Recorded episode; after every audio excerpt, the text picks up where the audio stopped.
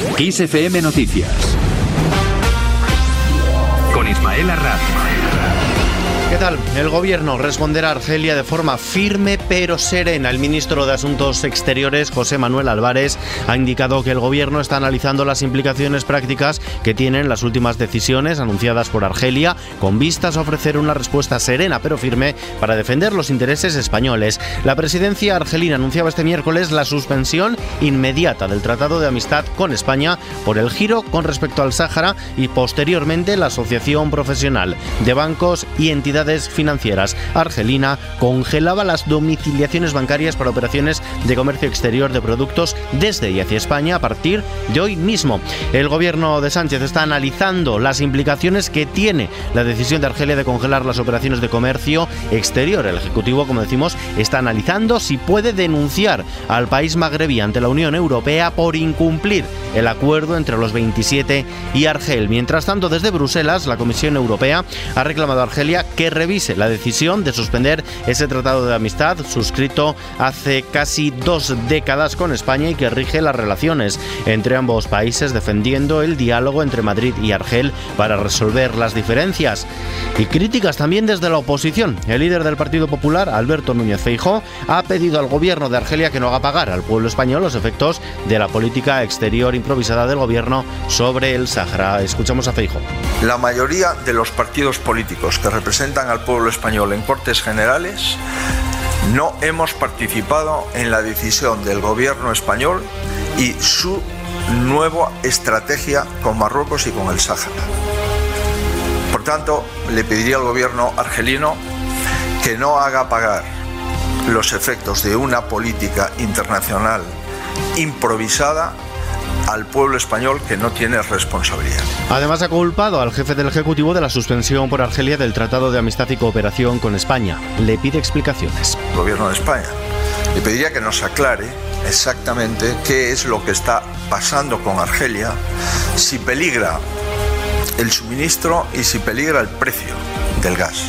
Sobre este asunto, el gas, la ministra para la Transición Ecológica, Teresa Rivera, ha dicho que no espera que surjan tensiones en el suministro de gas de Argelia y que las relaciones contractuales entre compañías privadas que existen tienen una vigencia de 10 años. Por otro lado, la también vicepresidenta tercera del Gobierno no descarta que se anticipe el debate sobre cómo evolucionar la regulación del mercado eléctrico en Europa.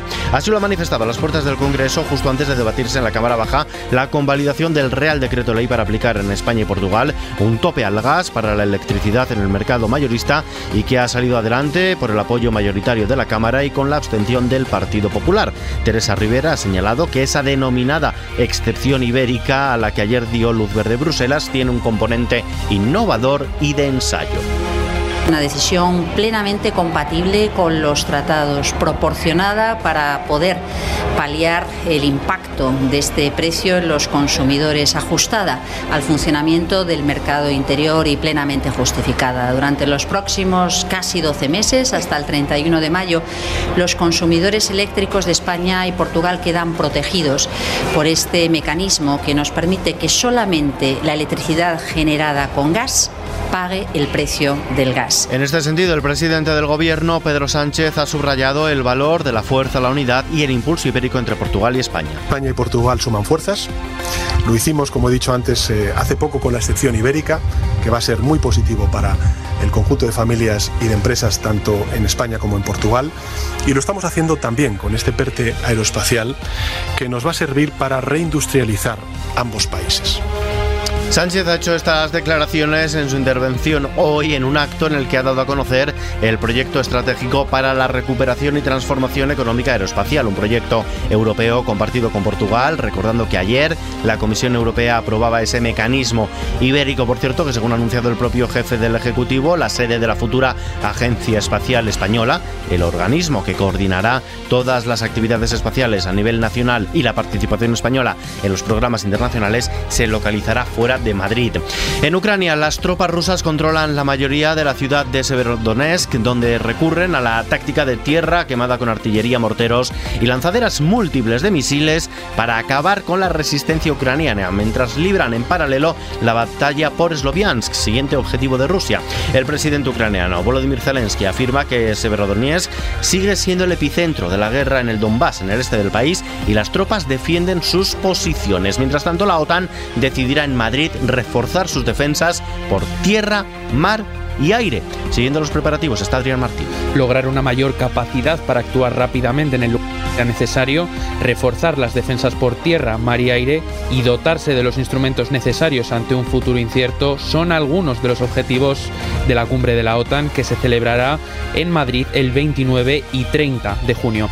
Una cita en la que además se van a tomar medidas para mantener el apoyo a Ucrania a medio y largo plazo.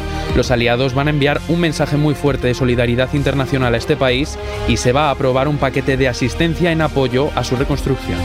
Muy pendientes también del fuego en Málaga. Las estimaciones provisionales realizadas por los técnicos del Infoca indican que el incendio declarado este pasado miércoles en el municipio malagueño de Pujerra ha afectado por el momento a unas 2.150 hectáreas de superficie forestal con distintos grados de afección. Sobre el terreno, la ministra de Política Territorial y portavoz del Gobierno, Isabel Rodríguez, ha lanzado un mensaje de tranquilidad a la ciudadanía porque ha dicho todos los medios están a disposición y trabajando. También ha puesto en valor la colaboración leal existente entre las administraciones públicas.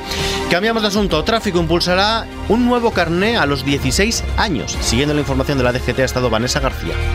La Dirección General de Tráfico promoverá los exámenes de conducir con coches con cambio automático, exigirá el seguro obligatorio de responsabilidad civil entre los dueños de patinetes, acortará los plazos de renovación del carné entre los conductores más mayores e impulsará el nuevo carné B1 para jóvenes a partir de 16 años.